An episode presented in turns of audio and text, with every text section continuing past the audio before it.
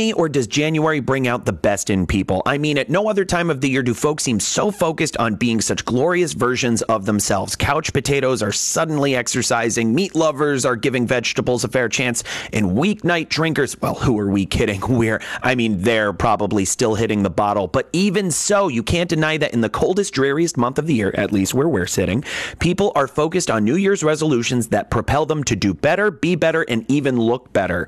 So the only question is, what about transfer pricing? How are you planning to step up your game there? Hello, everyone. It's Matthew DeMello, your host of The Fiona Show, Cross-Border Solutions Weekly Transfer Pricing Podcast, and we have a special episode for you today. This year, we're raising the stakes on New Year's resolutions by vowing to be the best possible transfer pricing executives the world has ever seen. A departure from last year's resolution, be more modest. In fact, in the next hour, we will, scratch that, Fiona will, reveal eleven transfer pricing New Year's resolutions, all inspired by previous Fiona Show experts, members of the O E C D, renowned tax attorneys, transfer pricing authors, P H Ds, professors, economists, even our own Cross-Border Solutions transfer pricing rock stars. What can we say? The show just keeps on giving. Feeling intimidated? Nonsense. Like always, we've got your back. Along with these time, money, and stress-saving resolutions, we also offer expert tips from Cross-Border Solutions Chief Economist Mimi Song on how to launch these model behaviors, if we do say so, and keep at them. So sure, hit the treadmill and eat your kale. Then when you're ready for a real challenge, join us on the road to transfer pricing betterment and make twenty twenty your most successful year yet. But first, here's the latest in transfer pricing in the news.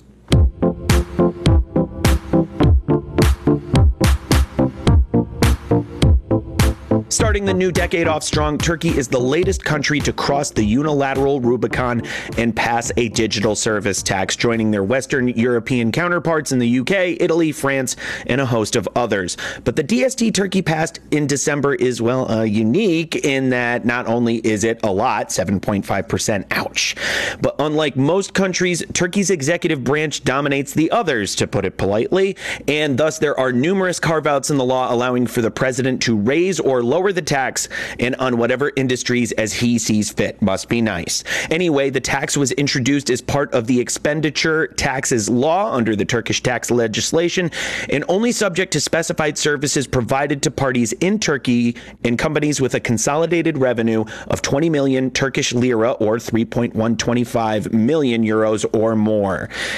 And again, as to who specifies those services, that can be up to President Recep Tayyip Erdogan and can include services involving user data, advertising, controlling, and performance measurement. But don't worry, there are also exceptions, depending on where President Erdogan's head is at the time.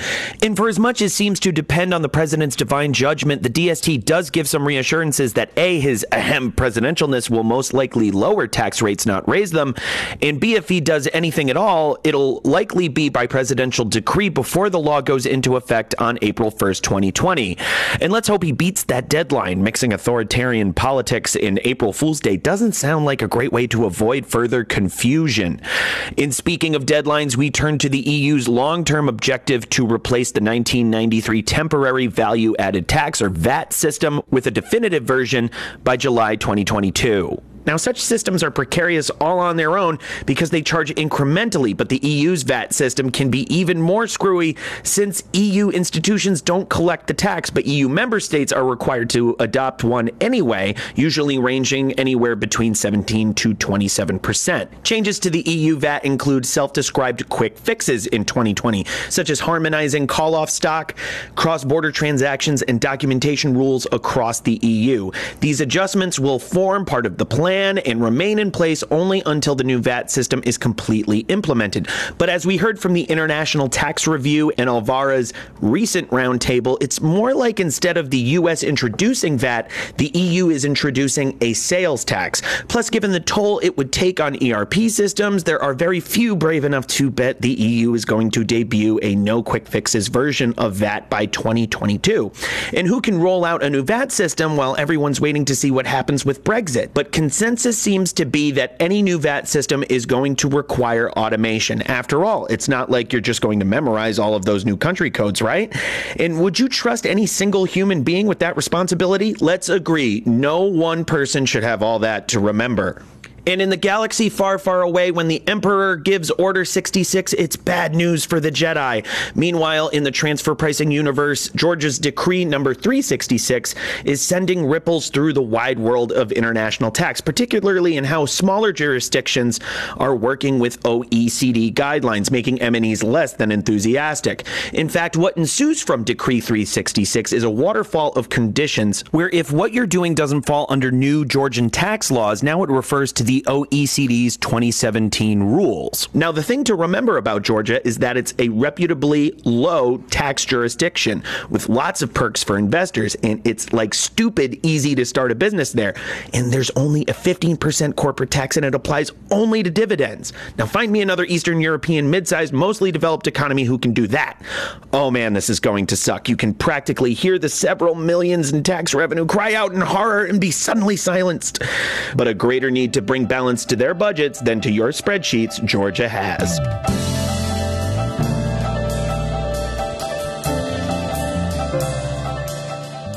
Note to multinational companies everywhere, if you think the coronavirus has affected your bottom line, take a look at how it's devastated the economies of governments around the world. And where do you think tax authorities will look to make up for all that lost revenue?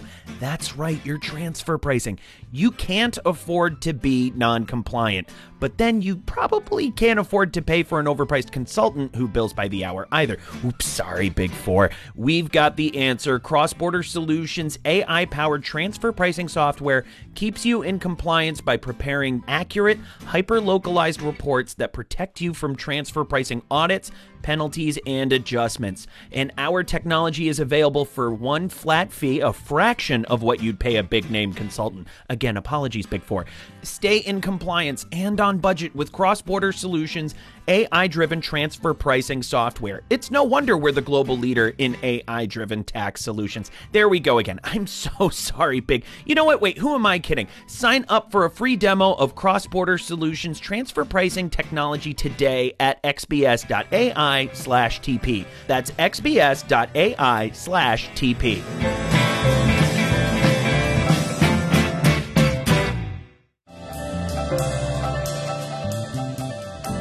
Okay, Fiona, get us started. What is transfer pricing resolution number one? My first resolution, Matt, is take a proactive approach to documentation. And we learned that from Mimi Song on episode one. And in case you just don't remember, multinationals have always, and even today, they think that they can take a reactive approach to documentation. And what that means is they think, oh, I'm just going to have a template in place, and maybe if I get an I D R, I'll be able to, you know, cobble something up really quickly, right? I'll react when someone asks me. Now, the challenge with that is twofold. Number one, by the time you are getting audited, the people who know about the transaction and the facts and circumstances, they may not be with the company anymore. So unfortunately, the people who are who, who need to tell you about exactly what the transfer pricing transactions were, what the policy was, why it was established that way, they might not be there, and so you won't have the right information to tell. Number two, when you're reactive, you're you're fighting your way out of a corner, right? And so that, I think it, it it's time, effort, money, like all of that is is just, I think it it it's increased tenfold when you're in a reactive position. That's from episode one, Worldwide Transfer Pricing Compliance. And we have Mimi with us now. Mimi, we hear about the importance of transfer pricing documentation all the time. What are some ways you can be proactive about it? Well, I think in order to be proactive, first you need to understand what are the rules in each specific country and how do they apply to my facts and circumstances. In certain countries, perhaps there's threshold requirements, right? And so if there's a threshold requirement, it's not relevant to you. However, most countries don't necessarily have a threshold requirement, and the documentation should be prepared contemporaneously. And this idea of being contemporaneous, I think, is important. And, you know, I, I will say it again. By the time you get an I D R, you may not actually have the right people still around to be able to explain why you guys did what you did from a company perspective, right? So being proactive um, and making sure your documentation is contemporaneous is not only in accordance with the requirements, but it's in your best interest as a company, right? So that's first and foremost. The other thing, a couple, to, a couple of things to keep in mind here is that having a centralized repository. Most companies, I think, have an online filing system, right? And maybe different companies have a different filing sort of structures in place that they try to make consistent. But the reality is when you have this online filing system, it's just it's the same as having a filing cabinet right at your desk. You have to use whatever filing system you're familiar with, right? Which means that if the person before established a filing system, well, that system is probably what they're most familiar with. So it, sometimes you're, it's it's like a treasure hunt trying to find the transfer pricing studies right. from historical years, because that might not have been your filing system. Um, and so having sort of the centralized repository, knowing where information is, uh, is also really important to making sure that you can be proactive about your documentation. Uh, having a, a, a repository that it makes sense and it's mm-hmm. easy for users to uh, to figure out. Having all of your eggs in one basket is actually a, a worthwhile piece of advice rather than a cautionary tale here. A, a cautionary a tale. Virtue, if you will. Yeah, and, and, you know, also, you probably want to take a look at your intercompany agreements, right? Right. Because agreements could be out of date, or perhaps operationally you're not following the agreements anymore. You mm-hmm. know, going through that housekeeping exercise is is a good way to stay proactive to make sure that everything lines up. And not that you have to do it every month or every other month or something, but at least on an annual basis, you go through the exercise of at least just checking from a policy perspective, or, or knowing what your contracts say and how it relates to your, you know, your pricing, your transfer pricing policies and procedures is really important. So you want to mm. stay on top of that. So we want to know documentation requirements in the countries where we have entities. We want to know where we where we have transactions. Uh, we want to keep transfer pricing information in a centralized location, and we want to update and do due diligence on our intercompany agreements. You got it, Matt. And just taking a quick break to deliver our first C P E code word for our listeners. And that code word is resolution, as in New Year's resolution. On to resolution number two, Fiona. Transfer pricing New Year's resolution number two. Don't stop thinking about tomorrow. I think multinational companies find themselves in a position of planning for today rather than planning for tomorrow. And I think that that's, that's the biggest issue that I see in both my own company and trying to be forward-looking, but also in other companies, that it's very difficult to, sometimes to see see into the future and to know exactly how we should be planning. But having that agility and that ability to do so and baking that into the strategy is, is a critical piece. We thank Erin Perks for that one. She reminded us of that in episode three, The Digital Economy Strikes Back. I'm kidding. The Digital Economy with Erin Perks. Mimi, can you give us some tips on transfer pricing planning? Well, staying on top of the changes in the regulatory environment, what's actually happening out there in the news with other companies, I think is all really important to figuring out what you can do as an organization yourselves, right? Because if there are certain companies in the news that are being challenged in certain areas, you may want to stay away from that mm-hmm. um, as an opportunity. However, at the same time, you don't want to ignore planning altogether, right? You want to be able to identify your vulnerable transactions. You want to figure out where you have exposure, you know, especially in countries where there are um, some really aggressive tax authorities. And perhaps you can do some planning with respect to the countries where they're not as aggressive and where the audit risk is perhaps lower. Um, you should understand the uh, the the intangibles that your company owns and how it drives value with your within your organization, right? And so understanding how the business is structured and what is actually uh, you know creating stra- uh, creating value throughout your entire your business strategy platform is going to be important for planning purposes, right? And I think You know, planning is, is a lot of people think of planning as a little bit of a dirty word in a lot of ways, right? Yeah, hey, you're, you're taking advantage of tax arbitrage situations, but There's there's a way to do that. I mean, you're doing planning within the confines of the regulatory environment, and you just you want to maximize the benefit to the company, and that's okay, right? To plan in preparation for what's going to happen tomorrow, right? Mm-hmm. To your point, um, and and so I, I think that there are good ways to. You need to proactively be thinking about opportunities for the company, even if you know tax reform could change everything, or there could be new tax reform, and you know, even though the political environment could bring about a lot of changes in the future. Mm-hmm. But more importantly, you can also use our software for transfer pricing planning. That's right.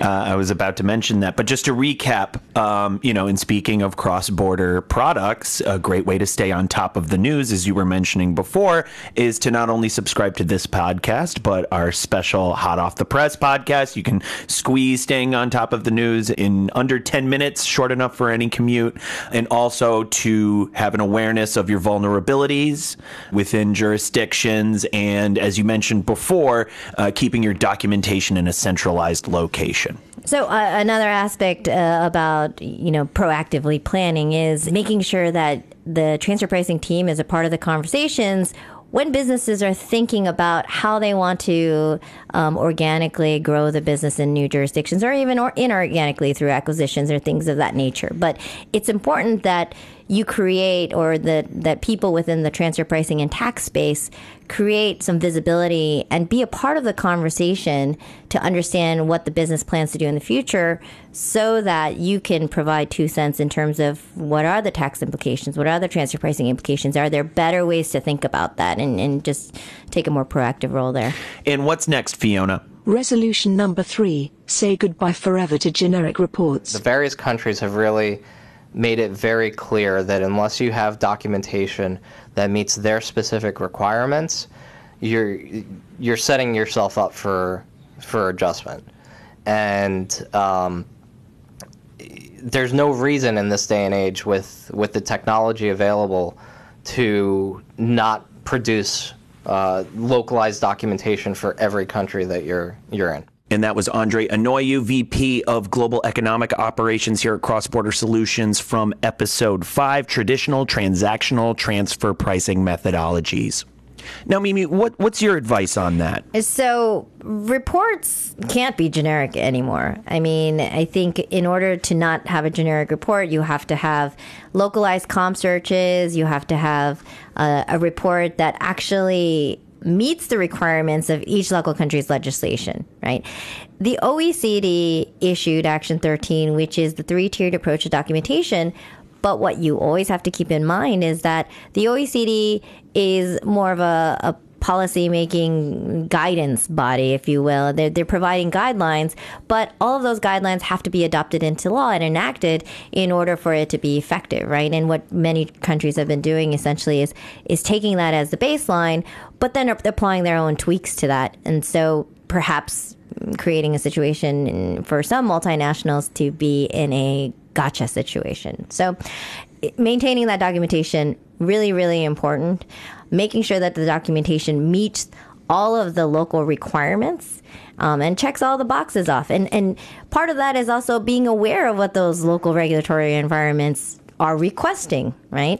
The fact that certain countries are looking at the economic analysis on a one-year basis versus a multi-year basis, which could be three years, it could be five years, right? Uh, are they calculating the ranges based on an interquartile range? Are they using the Excel method? Are they using uh, a different type of range? So all of that is really important to be able to check that box off to say, hey, I've met those local requirements. I have a report that is not generic. It is localized in accordance with your rules and regulations. So just to recap from there, you want to make sure you're using localized comparables, that that your documentation meets the requirements in that local jurisdiction. Don't just take for granted that even if it's a jurisdiction that is relying heavily on the O E C D, that they're always relying on O E C D guidelines. Matt, also, don't forget about the master file requirements, right? And right. Then what's interesting about the master file is if you think about what a generic report was historically versus what a master file is today, perhaps people, some people might be able to argue that a master file is that generic O E C D study. Now, a, a master file is actually a very specific set of um, information. Yeah, sure, it, that would be your O E C D generic report in some ways, mm-hmm. but don't forget they have localized requirements on a master file basis as well. It's, it, it you know, once you have that as the starting point, um, then all of the local files should basically be a, a sort of a, a spoke off of that wheel, if you will. All right. Right, right. And don't keep us guessing, Fiona. What's resolution number four? Simple. Give tax authorities some credit. They've earned it. And here is Manuel de los Santos, the transfer pricing advisor at the O E C D in Paris, reminding us just how up to speed authorities have become.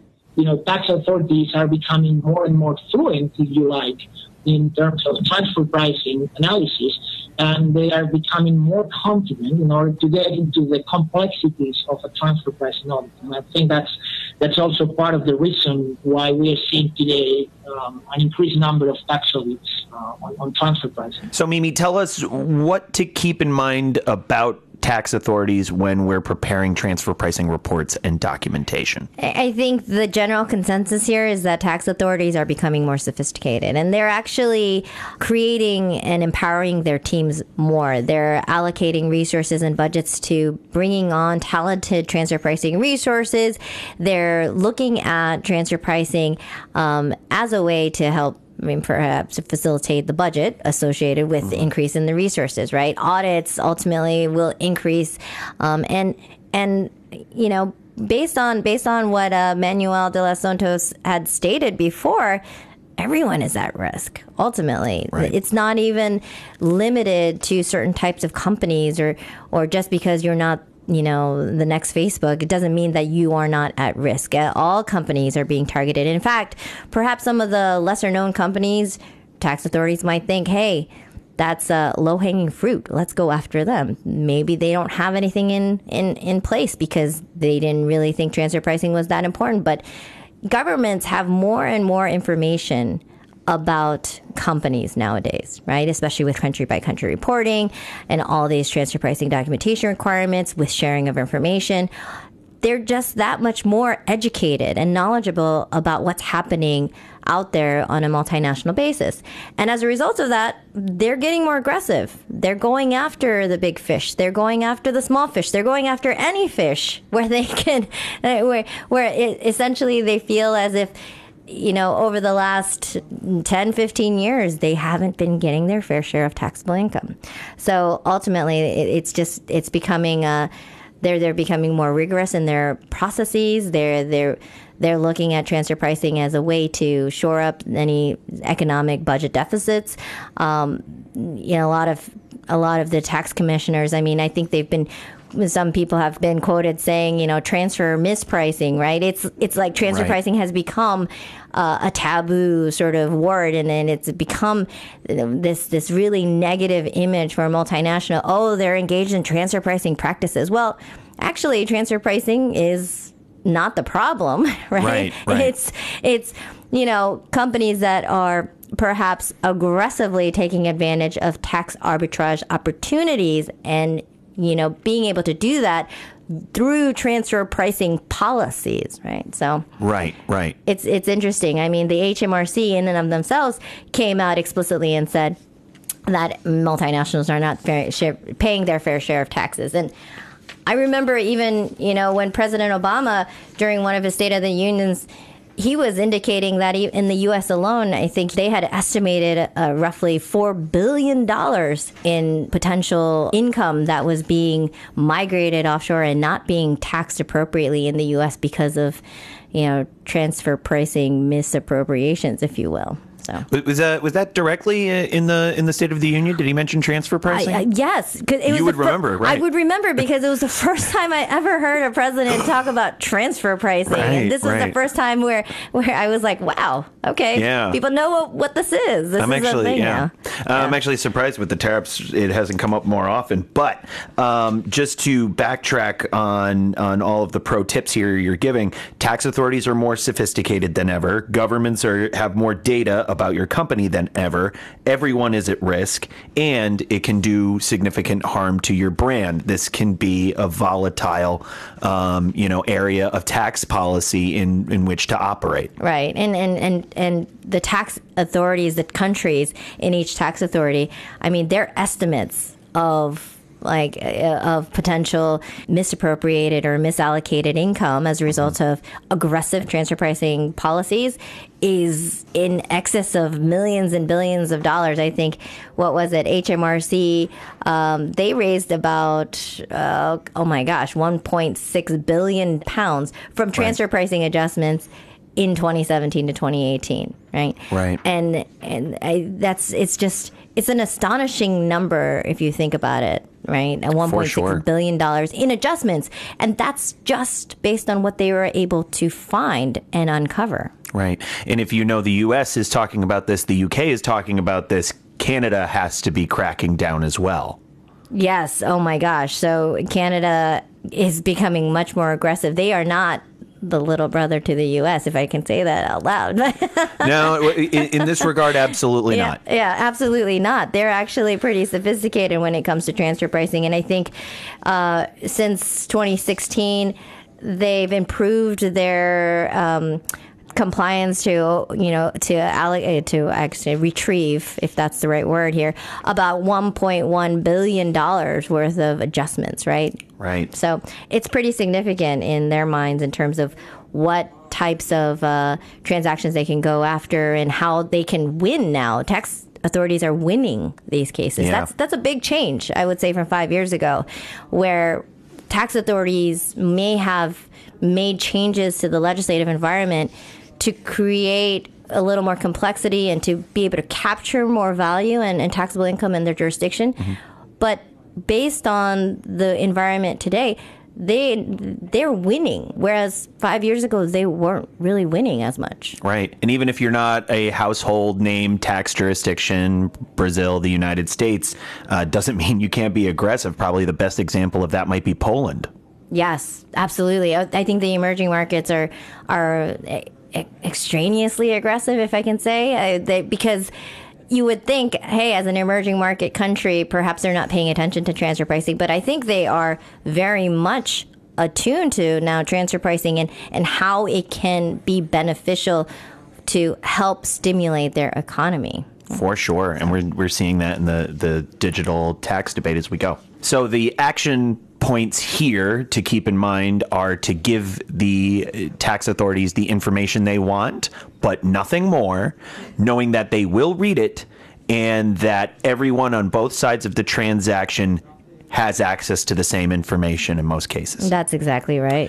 Okay, Fiona, over to you again. What's resolution number five? Resolution number five, know who your company is, not who it once was. Um, so I think that sometimes I've seen um, clients just didn't take it seriously enough, and um, and that can that can hurt you in the long run.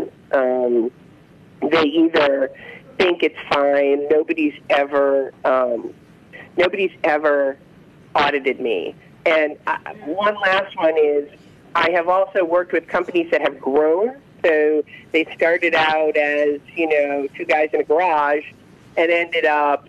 Suddenly they're a four hundred million dollars a year company, and they don't realize that that makes tax authorities look at them. And so they sometimes are a little slow to catch up with, um, you know, being serious about the transfer pricing because they, they think of themselves as of being no interest to tax authorities until they are.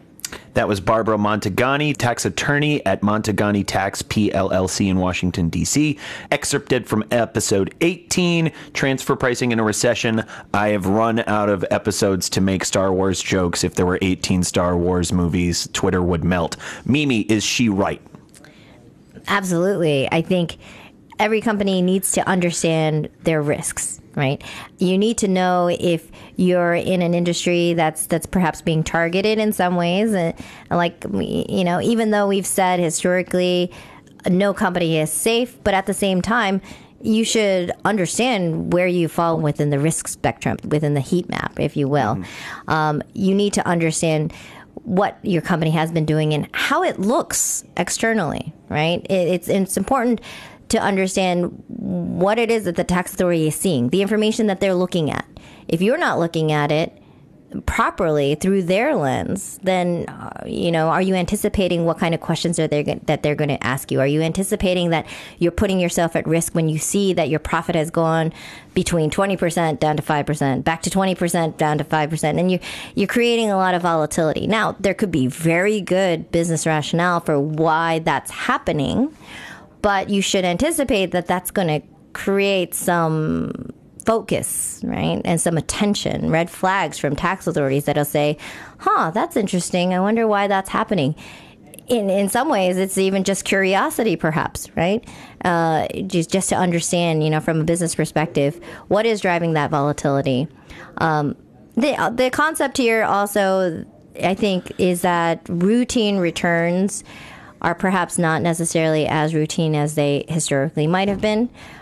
We live in a society, or we live in an economy these days where everything has has gone be above and beyond what people might have thought was possible from a business perspective. We have we have you know business strategies that that no one anticipated when the original tax rules were written and put into place. So ultimately, um, you just need to look at these things for your company mm-hmm. through the lens of a tax authority and and question everything, and just make sure that when you look at it properly, when you look at it through that lens, what is it that they could pick up, and how can I make sure that I'm more proactive about managing the way that my company is being perceived based on the information that is readily available to all the diff- different tax authorities. So just to recap from that last answer, know if you're in a targeted field. Remember that profit volatility is another trigger. Routine returns that are not routine can attract attention from tax authorities, and growth restructuring can be another red flag for, for auditors, uh, so to speak. I think even just remembering back to that episode, it was a very memorable episode, but something Barbara emphasized is, you know, own the environment around you and tell your story no matter what happened to your company. If it was a recession or a hurricane, tell the story in your transfer pricing. Don't avoid it. Right. That's exactly right. And Fiona, what's resolution number six? Resolution number six, delegate time and resources specifically for transfer pricing.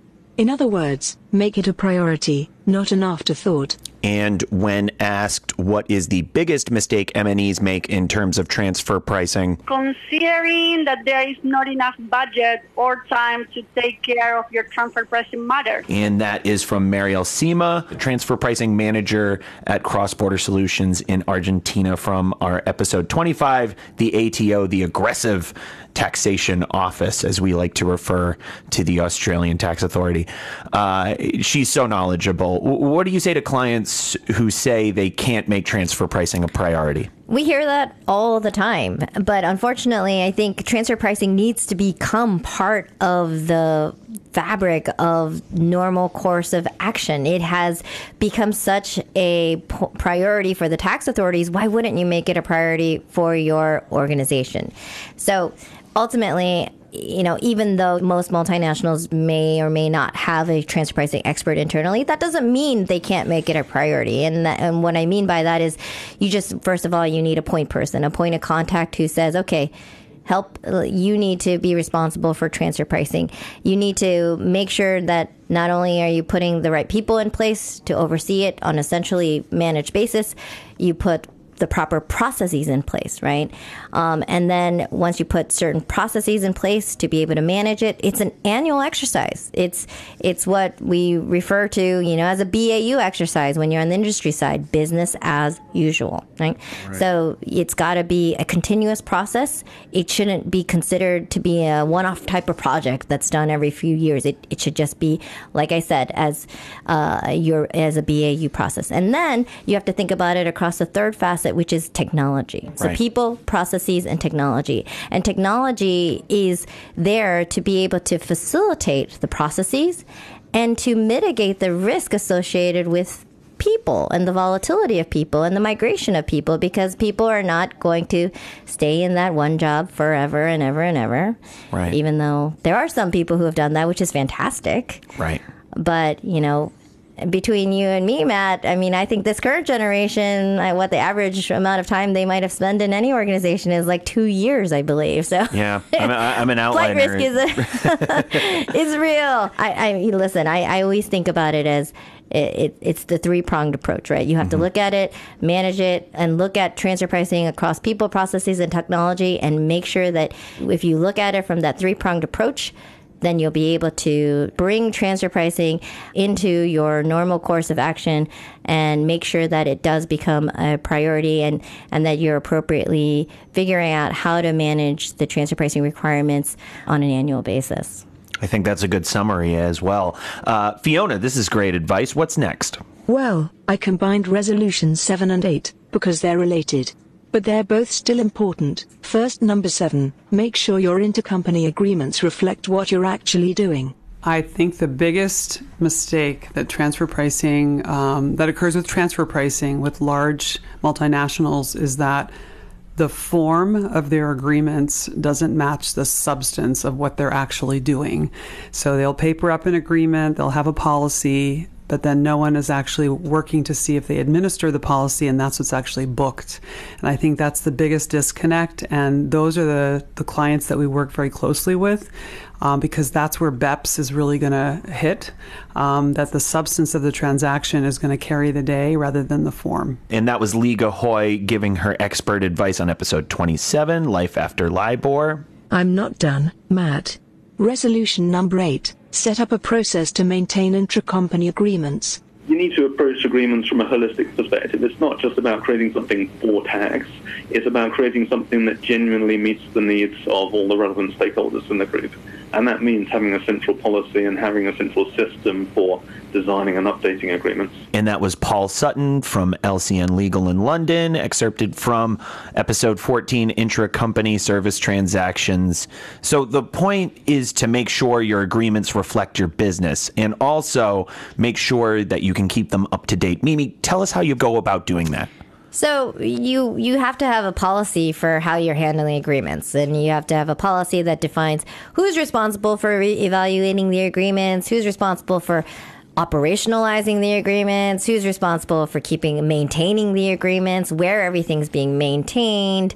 Um, you you need you need all these sort of policies and procedures in place, and and in order to make sure that, you know, the contractual agreement could say one thing. Operationally, you're effectuating the terms of the contract appropriately, uh, and you need to look at it on all sides. So when I was at the bank, what was really fascinating about this, and I used to complain about it, to be honest, right? So I used to complain about the fact that, man, I was uh, our our business processes were evaluated by multiple different interested parties and stakeholders. So there was internal audit that made sure that internally, you're doing the right thing. We had um, external auditors, who financial statement auditors, who would be looking also to make sure you're doing the right thing. Then you have Sarbanes-Oxley compliance auditors who are also making sure that you have all these checks and balances to make sure you're doing the right thing. But now I can appreciate that, because if you didn't have so many different stakeholders making sure at every step of the way that you guys are doing the right thing, it is very easy to find out that the person actually calculating the transfer price is not following what the contract says, is not actually repre- and the contract is not actually representative of the parties that are involved in that intercompany transaction. It's very easy for all of that to sort of fall apart. Um, and so now I can much more appreciate the fact that having policies, having procedures in place, having supportive, you know, different sort of uh, unrelated, if you will, um, internal stakeholders auditing that process as well, I think is really important to making sure that um, you are going to keep your contracts up to date and, and, and not get yourself in hot water at a later point in time. And just taking a quick break to deliver our second C P E code word for our listeners. That word is delegate, as in our resolution number six. Delegate time and resources specifically for transfer pricing. Uh, very, very important resolution if you missed that one before. Fiona, we are already up to resolution number nine. Make preparing transfer pricing documentation your goal, even if you never have to hand it in. A global pandemic, a grim economic forecast, feeling the squeeze, an R and D tax credit can help lower your burn. If you qualify, the I R S and some state governments will give you a tax credit equal to ten percent of your company's spend on development activities. You can even take the credit against payroll taxes if you're in the red. All you have to do is claim it. So what's stopping you? If an expensive application process is turning you off, sorry, now you really have no excuse. Cross-Border Solutions' A I-driven R and D tax credit software eliminates the need for pricey consultants and allows you to apply for R and D credits all over the world for one low fee. After all, why should you have to spend your whole R and D tax credit on getting your R and D tax credit? It's your money. Keep more of it with Cross-Border Solutions, the global leader in A I-driven tax solutions. Request a demo today. Visit x b s dot a i slash r d. That's x b s dot a i slash r d.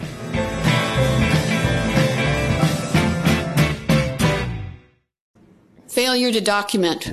Uh, compulsory documentation has to be done and has to be prepared, even if you don't have to give it out. But if you don't document, you leave yourself open to the tax authority coming after you. So failure to document is clearly number one. And that was Lorraine Eden, uh, Emerita Professor of Business and author of Multinationals and Transfer Pricing. I love that perspective, because I, I, I think that this is this is an extremely good resolution that more multinationals have to get behind, because it's it should never be reactive about, okay, well, if I have to hand in my documentation, who's going to read it and how I'm going.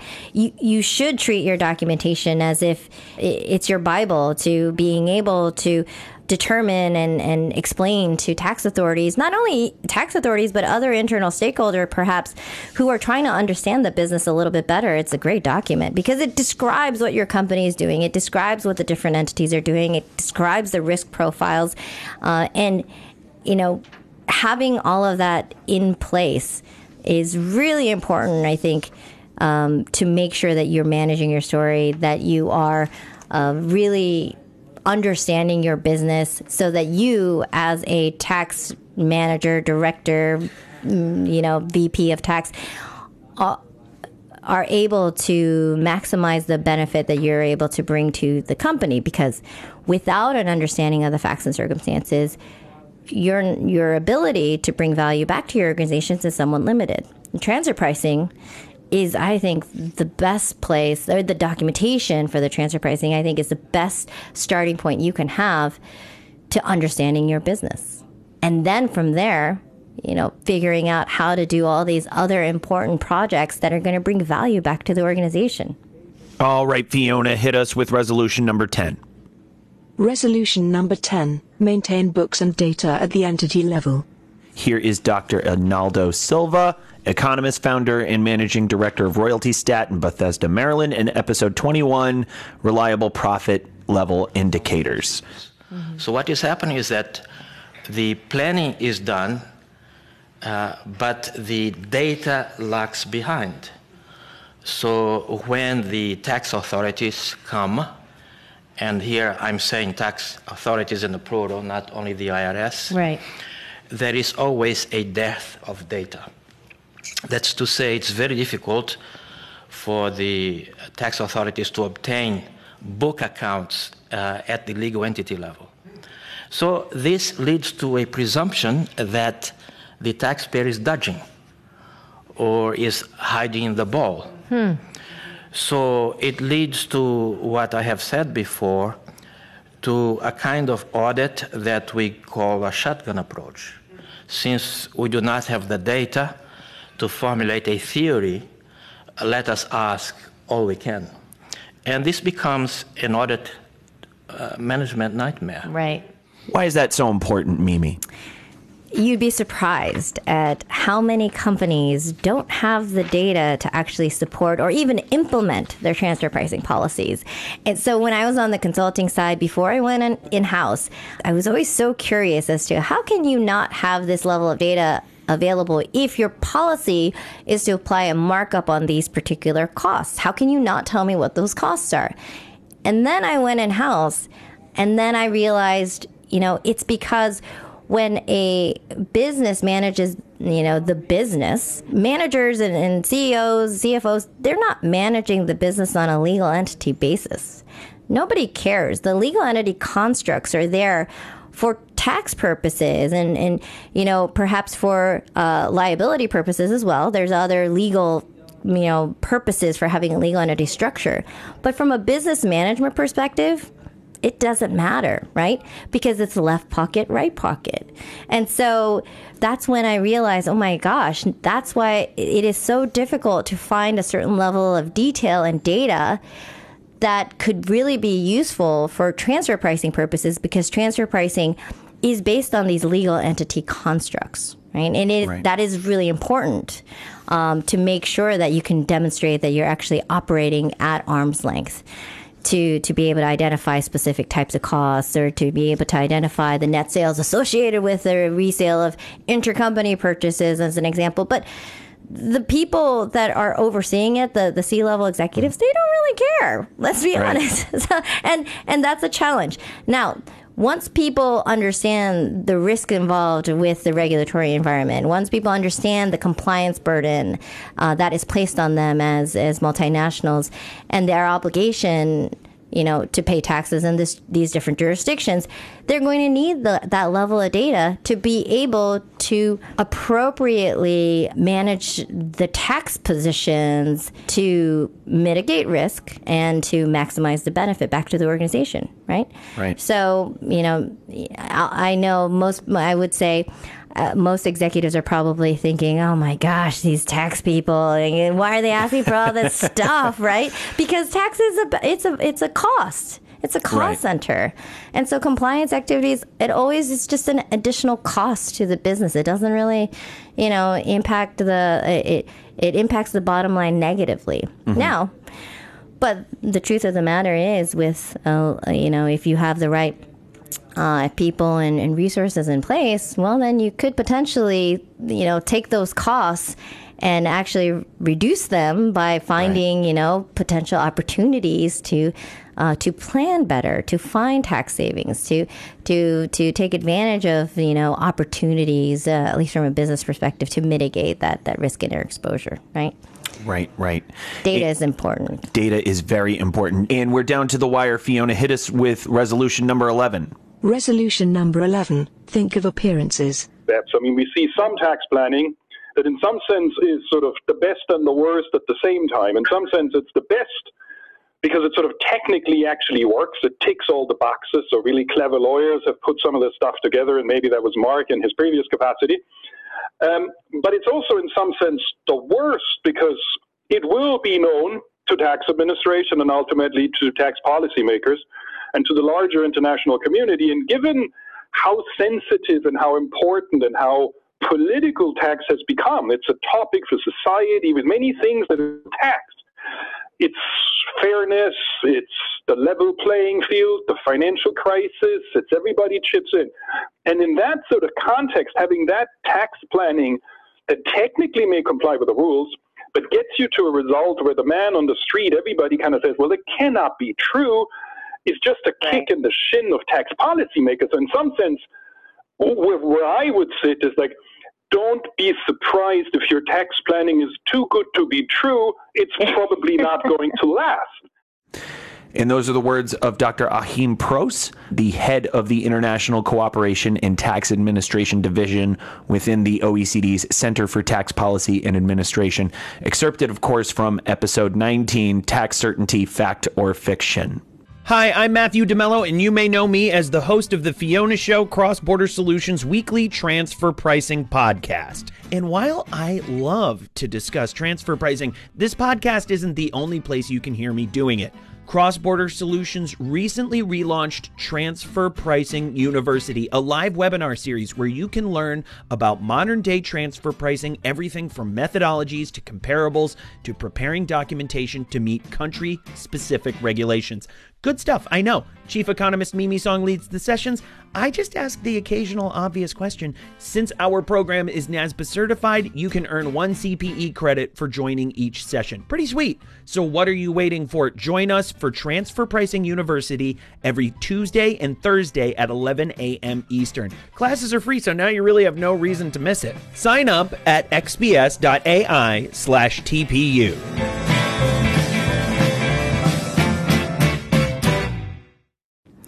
So appearances are, are that much more important these days, I think. And then, you know, the fact of the matter is transfer pricing is such a hot topic. It's in the news everywhere. I, I have Google alerts set to give me transfer pricing news on a weekly basis. And there's there are like fifteen articles a week.